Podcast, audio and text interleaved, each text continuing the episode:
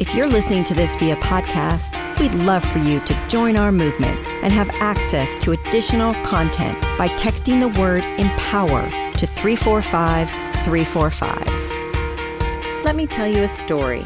It's about the Civil War. I promise you won't fall asleep. There's no story of battles on some hill or dates to memorize.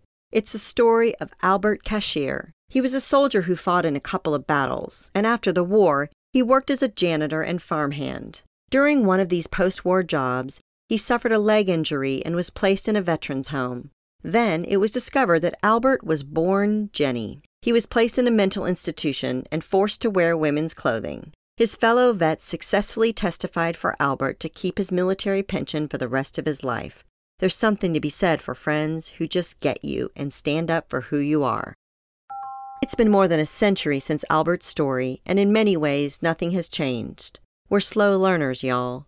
It's not enough for your friends to get you. The laws have to get you too. That means protecting you from trans violence. Transgender individuals are 3.7 times more likely to be victims of police violence than cisgender survivors and victims of anti LGBT violence.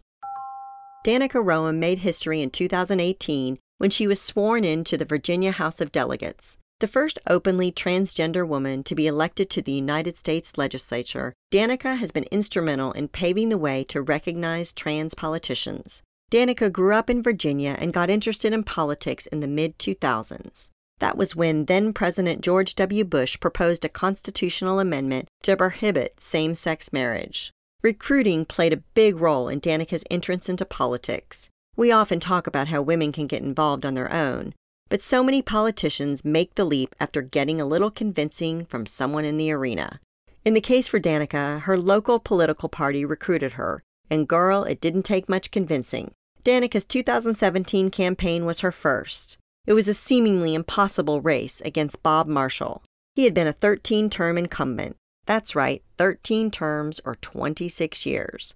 Bob was a classic good old boys club member and notorious anti LGBT advocate. Part of what led Danica into politics was her time as a reporter and news editor. It was here that she became educated on policies and what was happening in her community, which, at the time, was Rockville, Maryland. The Virginia Press Association awarded her several times for her journalism work. When it comes to politics, we all know that it isn't just about the issues. It's about money, honey. Danica raised nearly five times as much as Bob in the election against him, and, spoiler alert, she won. But Danica doesn't only want to be remembered as the first openly trans woman to be elected. During the race, she remembers how an opponent was labeled as a former prosecutor while Danica's gender identity rather than her years as a journalist defined her. We have a long way to go before we stop viewing each other as different and realize we must work together, but Danica's just getting started. Danica Roem said, No matter what you look like, where you come from, how you worship, who you love, or how you identify, if you've got good ideas, you can bring those ideas to the table. This is your America too.